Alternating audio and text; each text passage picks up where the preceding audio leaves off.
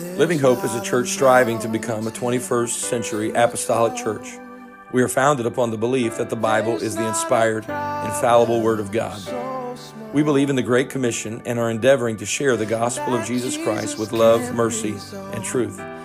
Listen in as we share the Word, and that through Jesus Christ, hope is alive.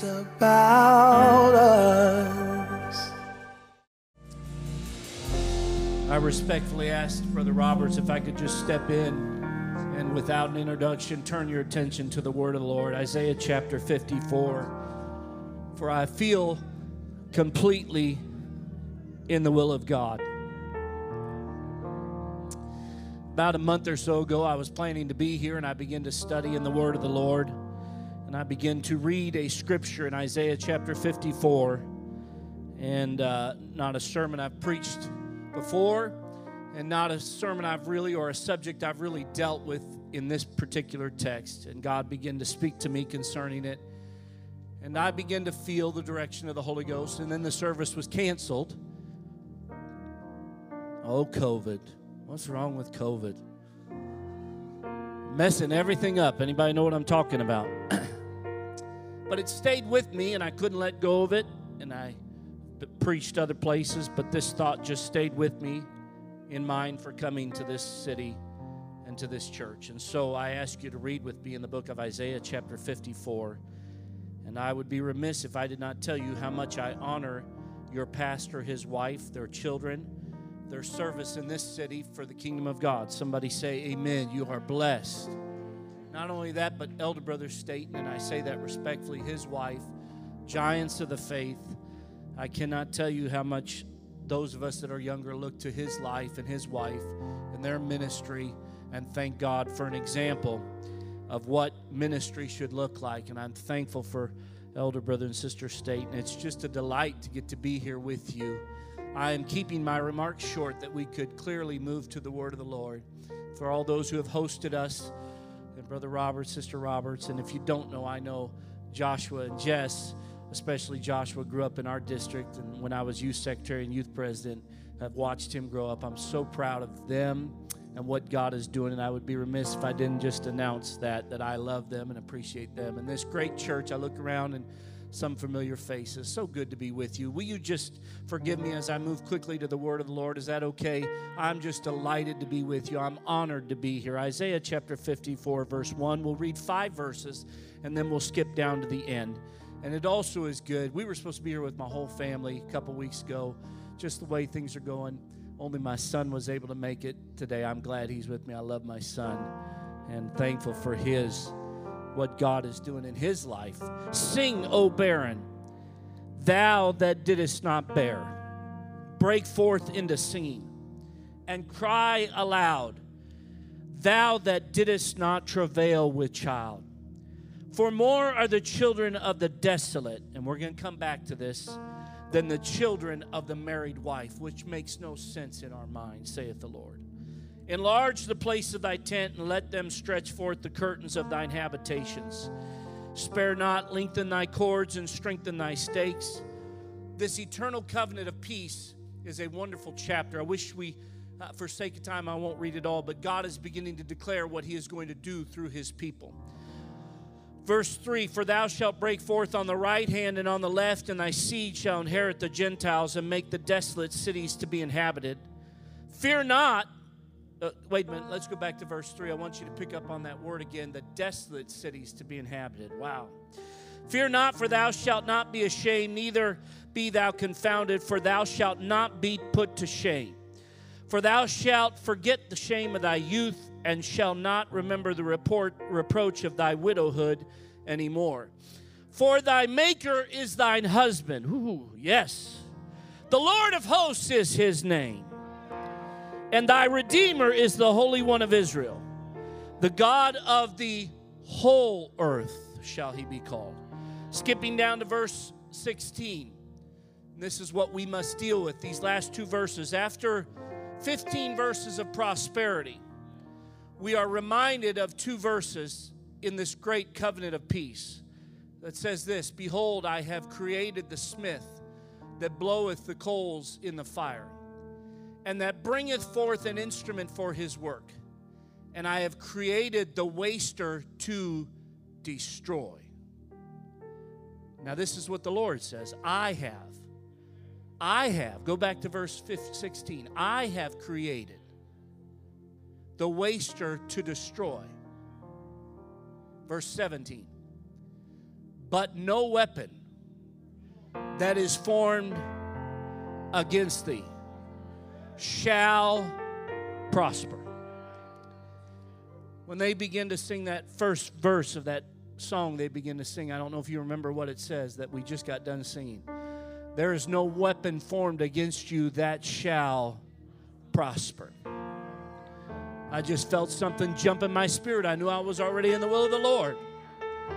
But something said, You got to preach. And every tongue that shall rise against thee in judgment, thou shalt condemn. This is the heritage.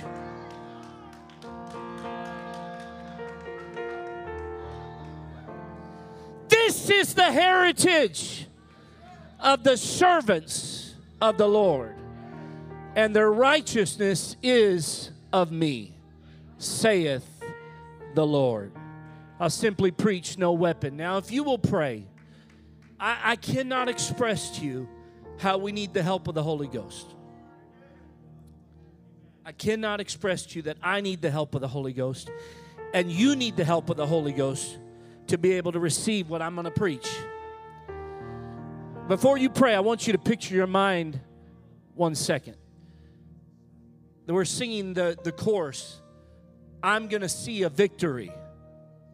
I'm going to see a victory. Imagine if Job were here this morning and he began to sing, No weapon formed. I can't sing, so forgive me. Shall prosper. And Job began to say, I'm going to see a victory.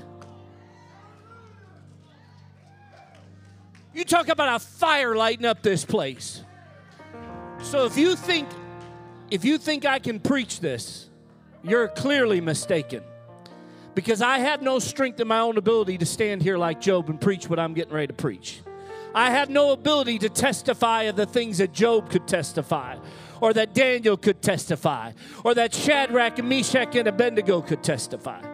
But I have come to preach to you that by the power of the Word of God, no weapon formed against you and no weapon formed against the church shall prosper. Come on, lift your hands in prayer right now. Lift your hands and ask the Lord to touch you to receive this word. Come on, pray for the preacher right now in the power of the Holy Ghost. If you have a need in this place, I want you to lift your hands and ask God to strengthen us right now. Come on, we need the touch of the Holy Ghost. Thank you, Jesus. Thank you, Jesus. Thank you, Jesus. Thank you, Jesus.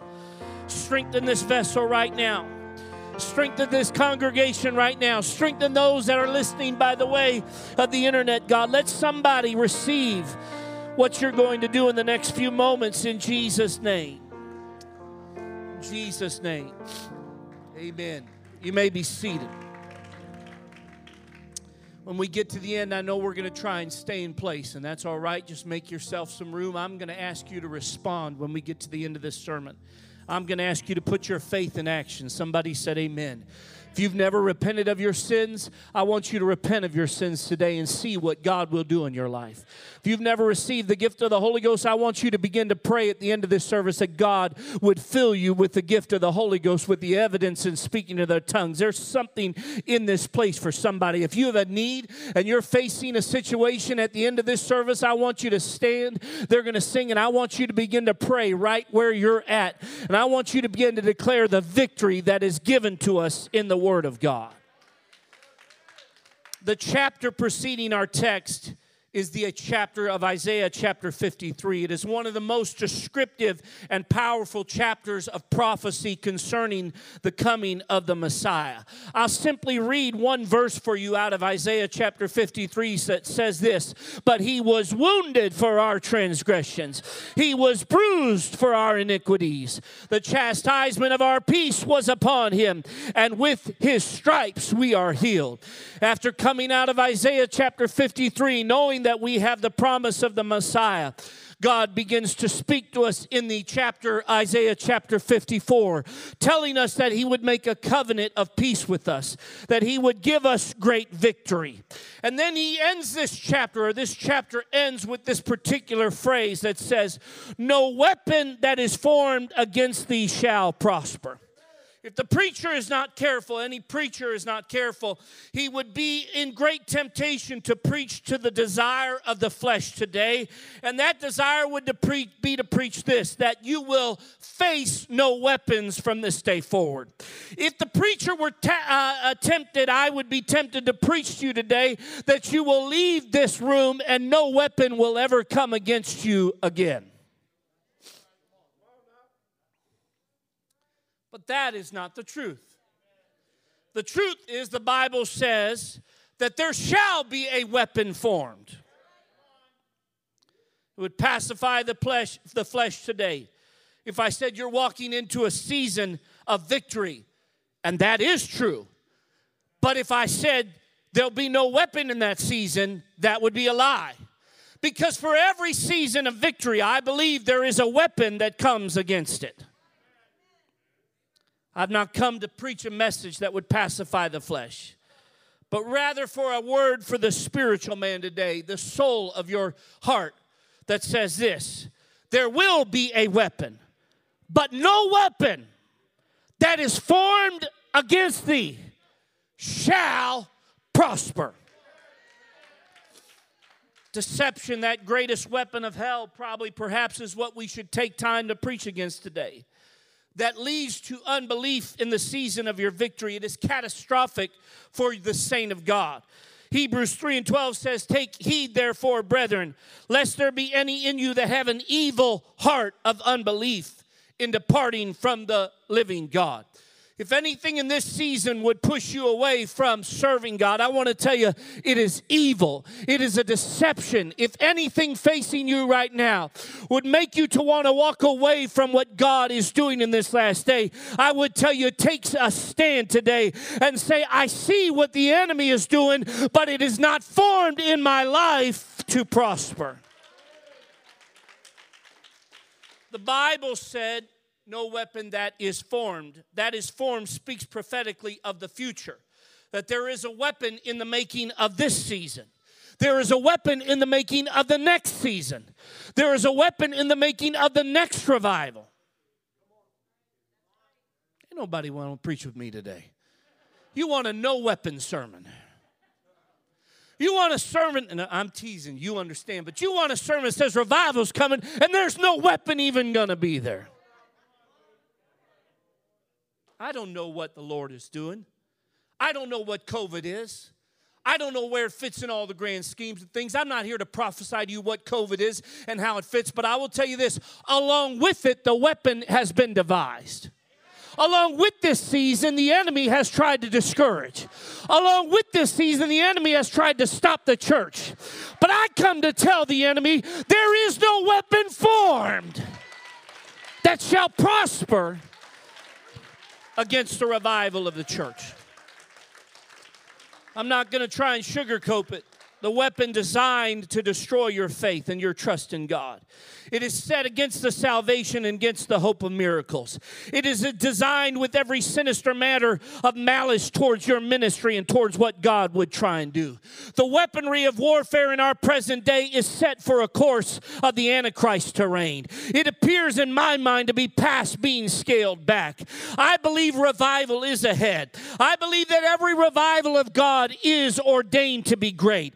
To understand it, we declare sometimes, and we say it this way, that the greatest revival is ahead of us. And I would declare that is true. But if that is a fact, then I would submit that the greatest weapons formed against us are ahead of us. That perhaps we have not yet seen what the enemy is going to try and do in the last day through persecution, through deceit.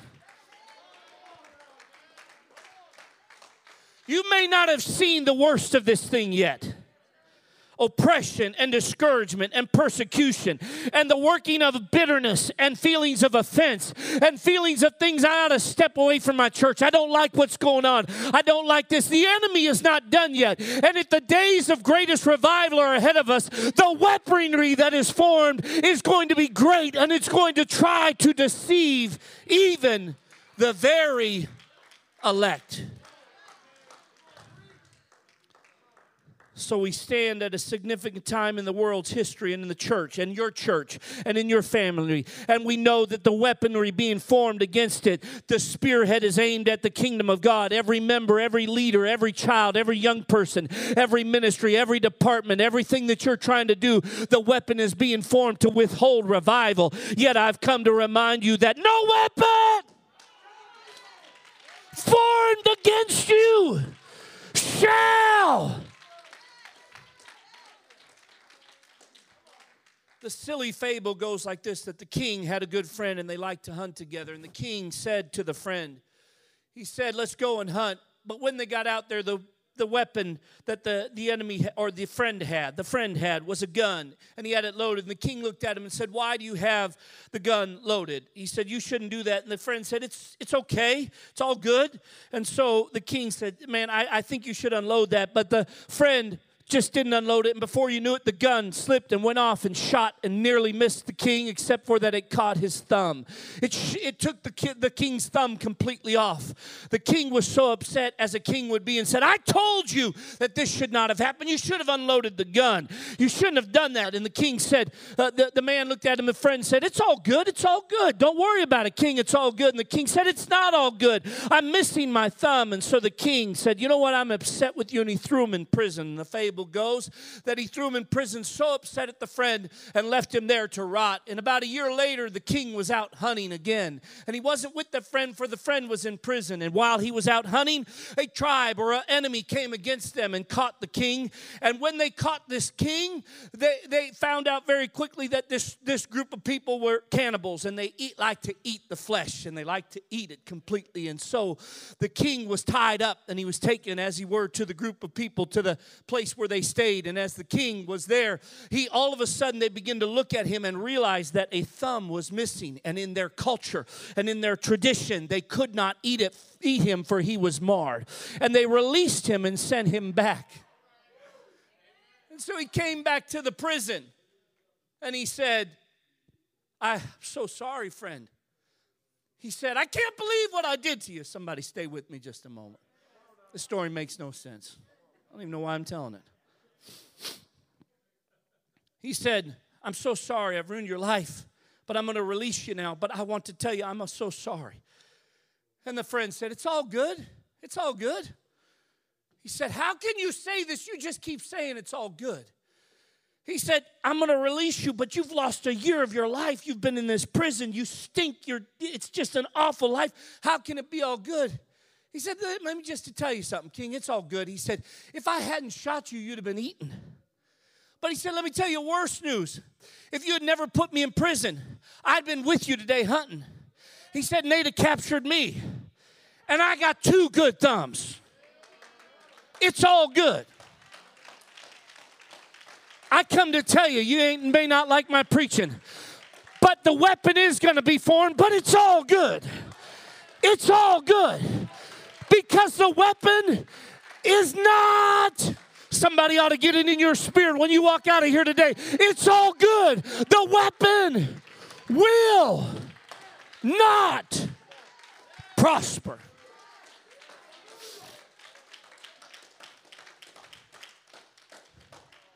Let me take you to why I believe the weapon will not prosper. Let's move back one verse to verse number 16.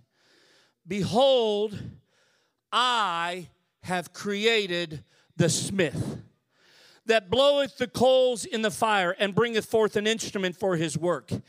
And I created the waster to destroy.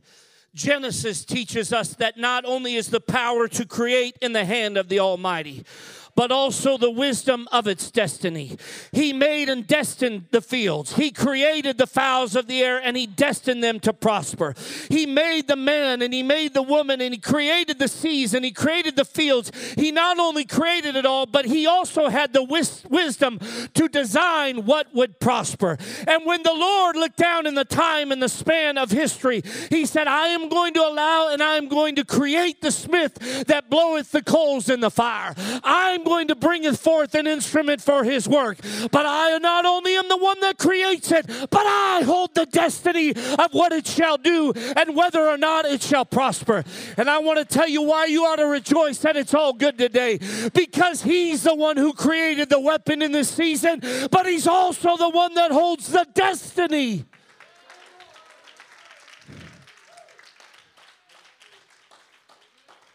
The addiction that has come against your family, the deceit that has come against any member of this church. God has allowed for the creation of the enemy and the weaponry, but He did not, in His wisdom, design it to prosper. In fact, in Genesis chapter 24, we learn in the story of Abraham sending his servant to get a wife for Isaac, his son three times in Genesis chapter 24 and verse number 21. You need to notice this. The man wandering at her held his peace to wit whether the Lord had made his journey prosperous. Two words there are the same words that are used when we talk about the word prosper when it says no weapon formed. There are two words in this verse that are prosperous. The first word is the word made, it is the same Hebrew word. That word means prosper. It was not only God who designed it, but He would be also the one who would decide whether it was prosperous or not. And the king or Abraham's servant looked and said, I want to know, God, whether you've designed that I would meet this woman, but I also want to know whether or not you would design it to be prosperous. I wish somebody would hear the word of the Lord. You might have been asking whether or not what's going on in your life is going to be prosperous. Now, I'm not speaking about the victory, I'm speaking about the weapon. And I've come to tell you, not only did he allow it to be created, and not only is it under his power of creation, but it is also under his wisdom. And I've got an answer for you. It's all good. He designed it not to prosper.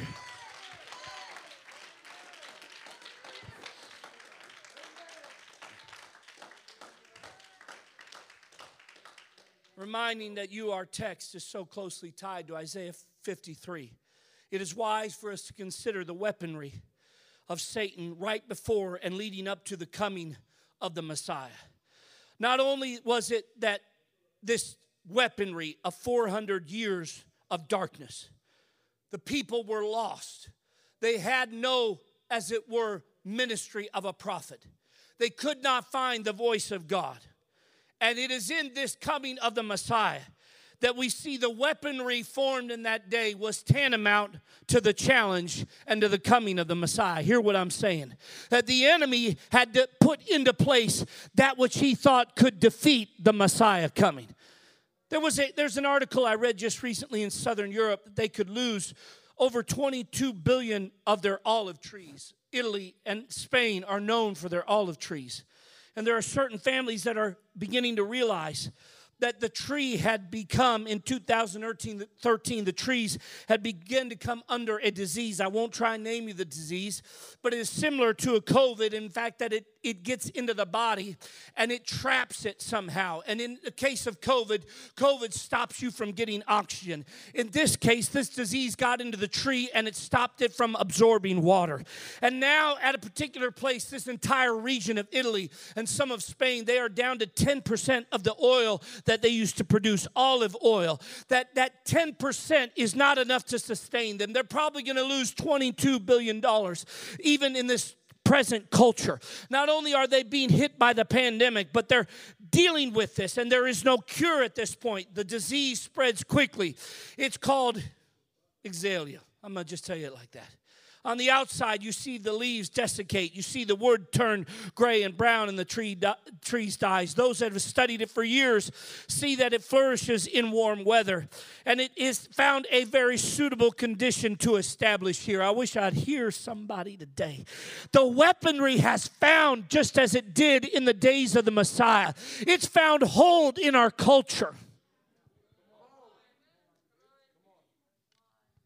Particular family said he hasn't given up just yet. He said olive oil is on every table in our countryside. Olives are offered to every visitor in every home. Olives are our identity. And he said, We haven't given up yet. But scientists believe that they've got to find different varieties that might be resistant to the disease of the olive tree. The most familiar ones that they've used, the two best known, are dying completely. And he has begun to say if we could just plant maybe 20% of what we lost, it would be a good number to sustain us for a little while. And he made this story or this statement. He said, Olives are our story here, and this story is not over yet. I've come to tell you the Messiah was the story of the Israelite people. And though they were in 400 years of darkness, the story was not over yet.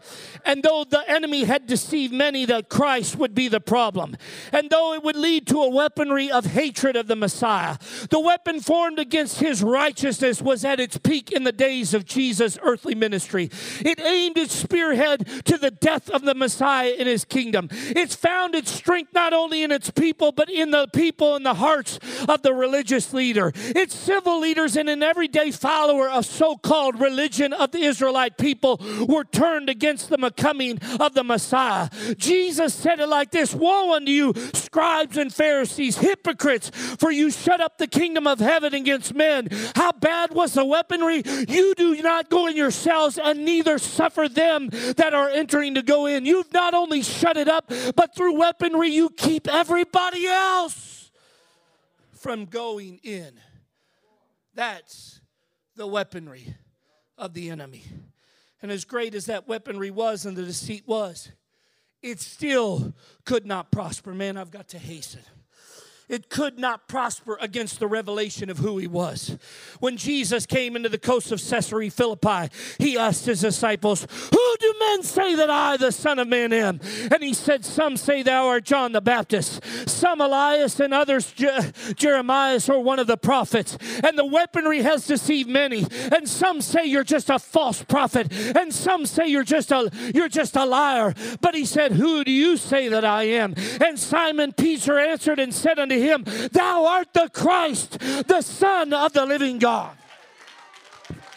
I want to tell you, the weaponry shall not stand in this last day. If it didn't stand in that day, it will not stand.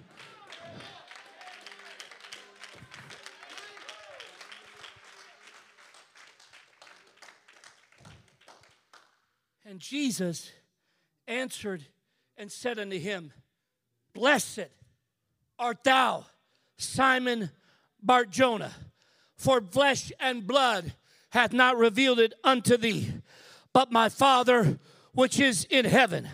I've come to tell you, Peter, that the revelation of my Father, the revelation is wrapped up in your faith. And you didn't get this by the method of man's wisdom. The revelation is from heaven. And so I've come to come proclaim something to you, Peter. I come to say unto you, Thou art Peter, and upon this rock I will build my church, and no weapon, no weapon, no weapon, no weapon. I know it seems to have stopped. I know it seems to have prospered. I know that the religious leaders are caught up in it, but no weapon shall prevail against it. We're getting there. You need to just hold on because I haven't even told you the best part of this sermon yet. And if you think I came up with this sermon all by myself, you are grossly mistaken. This is the inspiration of the Lord. I'm not smart enough to tell you what I'm about ready to tell you because I could have never figured it out. But I've come to tell you that the design of the weaponry is in the wisdom of God not to prosper. He told Adam and Eve, He will bruise your heel, but he shall not prosper, for you shall bruise his head. he told Joseph, or it was said of Joseph in Genesis chapter 3, it was said that he would be we knew he's going to be cast into the prison.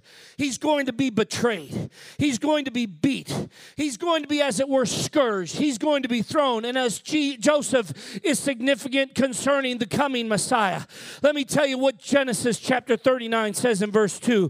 And the Lord was with Joseph, and he was a prosperous man. And he was in the house of the master and the magician, uh, or the Egyptian, in Genesis chapter 39, verse 3. And his master saw that the Lord Lord was with him, and the Lord made that all he did to prosper in his hand. And when he was in prison, in verse 23, the keeper of the prison looked not to anything that was under his hand. Why? Because the Lord was with him, and that which he did, the Lord made it to prosper. It is a weapon, yes, Joseph. It has betrayed you, yes, Joseph. It has sent you to the pit, yes, Joseph. Your brothers have turned against you, yes, Joseph. But it is not designed to prosper.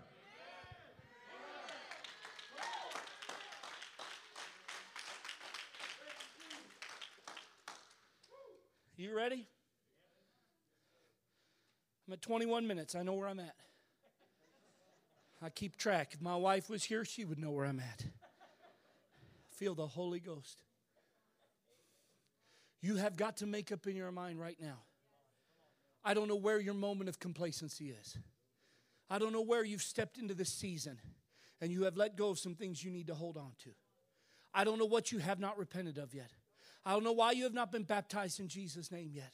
I don't know what is holding you back, what fear, what tr- tragedy, what offense, what hurt, what thing is not plugging you into the revival that God needs to do in this church. You let me speak to you for just a moment. I'm not here to condemn you. I'm not here to criticize you. You don't know my life. You don't know what's trying to hold me back.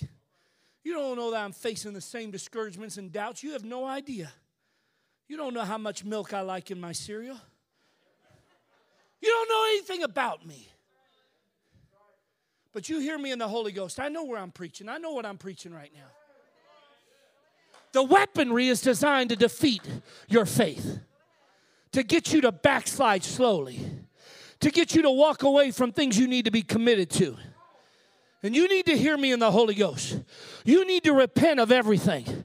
And you need to say, God, in the fear of the Holy Ghost, I'm stepping into victory. And I'm stepping into commitment. And I'm going to pray like never before. My pastor will never have to preach me out of my slump again. He may have to, I know that, but you better make up in your mind I'm going to get behind the work of the Holy Ghost. Why?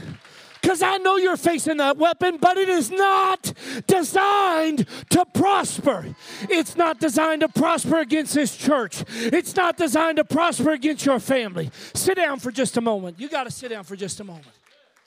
I know they're not here. And I know you feel there needs to be another avenue of how they get in church.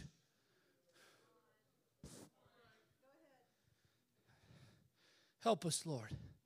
I know what you're facing seems that it needs something that you can't seem to find, even though you've worshiped and danced before. But you hear me. It's in the wisdom of God. He created the smith, He formed it to destroy but he also said it would not prosper. So let me remind you of one more thing in the text. In Isaiah chapter 53 of the coming Messiah. And this is where you need to grab hold. You ready? We're going to go back to the beginning of Isaiah chapter 54. I want you to put that on the screen. Sing, O barren.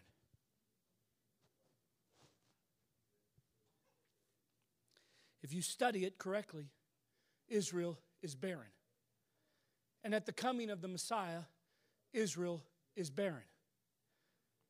And it appears sometimes in your particular life right now that the victory tree, the olive tree, is barren. Am I in the right place? And in fact, you have not bore anything in this particular situation. And the child has not come yet. Thou did not travail with child. And you are desolate. Maybe you aren't, but the situation in which you look is desolate. Then you're at the right place. Because why he describes it this way is prophetic. The married wife is the children of the covenant of the law. And they are the children of the law that are given to prophetic utterance that God would uphold them. They are the children of Abraham. They're not misplaced. That's the married wife. And yet they are desolate. Anybody believe that? That's who they are. They have two identities. Woo! They're the covenant people and they're desolate. Jesus, help us right now. How can I be at a place where I'm in the covenant and yet I'm facing desolate situations? And in this season, you need to understand that we are no longer prophesying about the Messiah. That was in chapter 53. We are prophesying about those that would step into the covenant. And more emphatically, those into the covenant of peace of the Messiah. And so he begins to say, Sing, O barren, thou that didst not bear, break forth into singing. Cry aloud, those that did not travail with child, for more are going to be the children of the desolate than the children of the married wife. I, I don't have time to preach it, but I feel the Holy Ghost just speaking to me right now. You will never get what you're going to get just because of what you think you can do in the covenant of your tradition and in the covenant of where you've come so far. You are going to have to get in the covenant of faith. You're going to have to walk in faith right now. You're going to have to quit trying to figure everything out. You're going to have to try and quit figuring out how this desolate place is going to become prosperous. But I've come to tell you no weapon is designed to prosper, but your desolate place is designed to prosper. If the music would come, I, I don't mind if you sing that last song. You could start right at that first verse.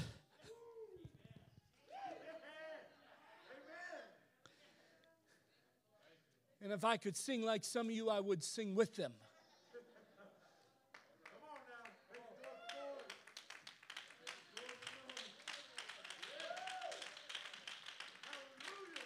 You ready? We could stay in verse 1 all day. But let's go to verse 2. Enlarge!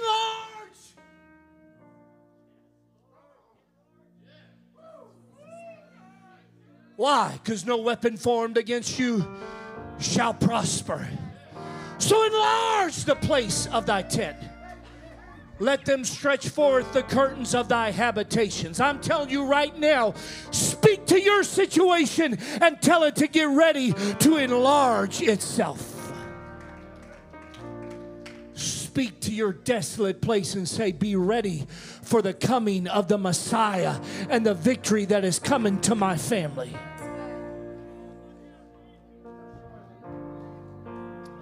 Brother Roberts, I want you to do something for me in a second here. I want you to step right there. Just step right there. You're going to have to move out of that pew. We're going to enlarge another pew right here. I'm not just talking about for the church, I'm talking about for those you're praying for, that God's going to use you. Told me a testimony yesterday of a Bible study. You said that, that people just kept coming. God's going to do it again. Enlarge the place of thy tent. We don't do it physically. Stretch forth the curtains of thy habitation. Spare not, lengthen thy cords, and strengthen thy stakes. Get it ready. Why, why, why? Because God's coming, and the desolate places are going to prosper. You may be living in a place of discomfort from sin right now, but if you will repent, you're fixing to live in the prosperity of joy and in peace. If you will be baptized in the name of Jesus Christ, submit to the teachings of the pastor, God will enlarge. Verse 3 you're going to break forth on the left, you're going to break forth on the right. Thy seed shall inherit the Gentiles.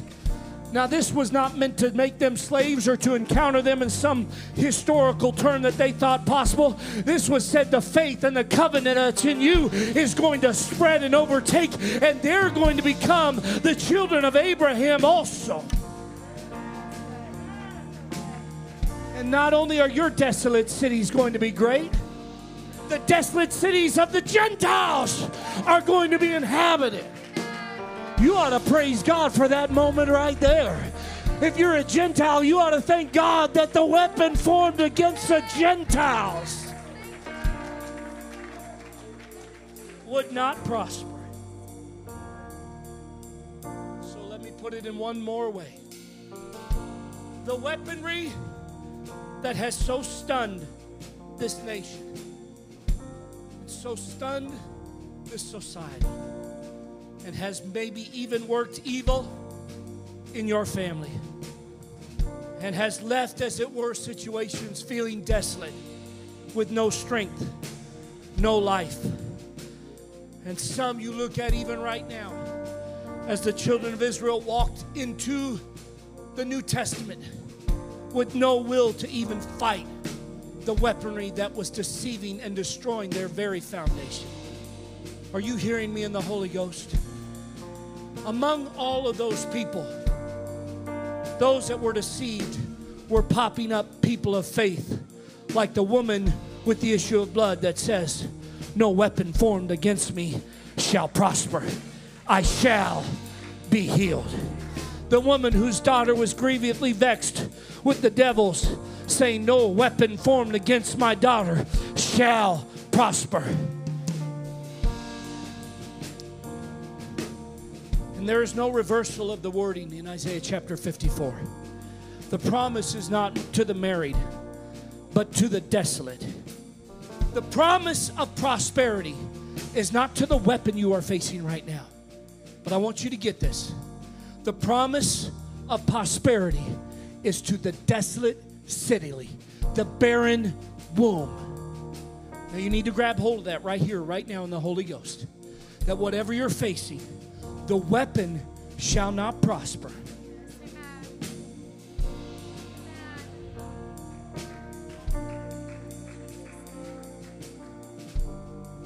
How powerful does it look? How great of a weaponry does it look? Oh, I feel the Holy Ghost. It's come against your family so strong. It's come against every church. I'm preaching and walking through churches that are feeling the attack, not just of COVID, but the doubt and the fear and the things that are happening in the culture and where are we going next. But the weaponry has no destiny. The desolate places have a destiny. Where it's the darkest in your situation right now, that has a destiny, Brother Robbins. So I told you at the very beginning, stand with me, that I could not tell it like Job, but I'm going to let him tell it. You ready? Job lost his health at the weaponry of the enemy. Job lost his family at the weaponry of the enemy. He faced a weaponry that would try and destroy his faith. It would suggested that he curse God and die. It was suggested that the boils on his body would not only destroy his life and bring him to a place of desolation, but it would kill him. And yet, he would not let the deception win. And let yet he would not let the enemy and the weaponry take hold. And Job held on. And we understand it in the passage of Job, chapter 42, that the destiny of the weaponry formed against Job was under the creative power of God. God said, Go ahead, I have ordained it. But I want to tell you something, Satan. I have not designed it to prosper. Woo! So the Lord blessed the latter end of Job. More than his beginning. For he had 14,000 sheep and 6,000 camels and a thousand yoke of oxen and a thousand she asses. He also had seven sons and three daughters. And though Job never named any of his previous children, and though he did not name his second set of seven sons, he did name his first or his three daughters, and he named them Jemima, Jemima, and the name of the second, Kiza, and the name of the third, Karen Hapuk. And I may not have pronounced them right, but I can tell you what they mean. Jemima means beauty like the day. It may be the night, but the weapon was not formed to prosper.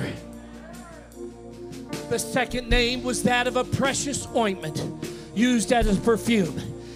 Not only was it dark and it didn't smell very good, but it's going to come out smelling like the blossom of a revival.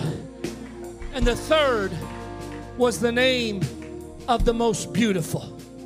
And so it is that the Bible said that in the next verse, his daughters were the most beautiful and fairest as there were.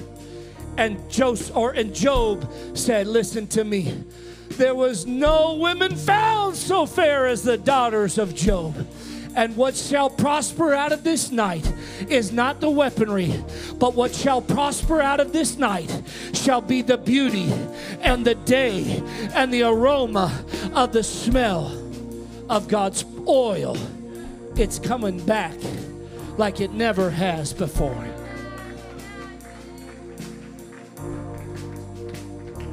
Now, I don't know how you're going to respond,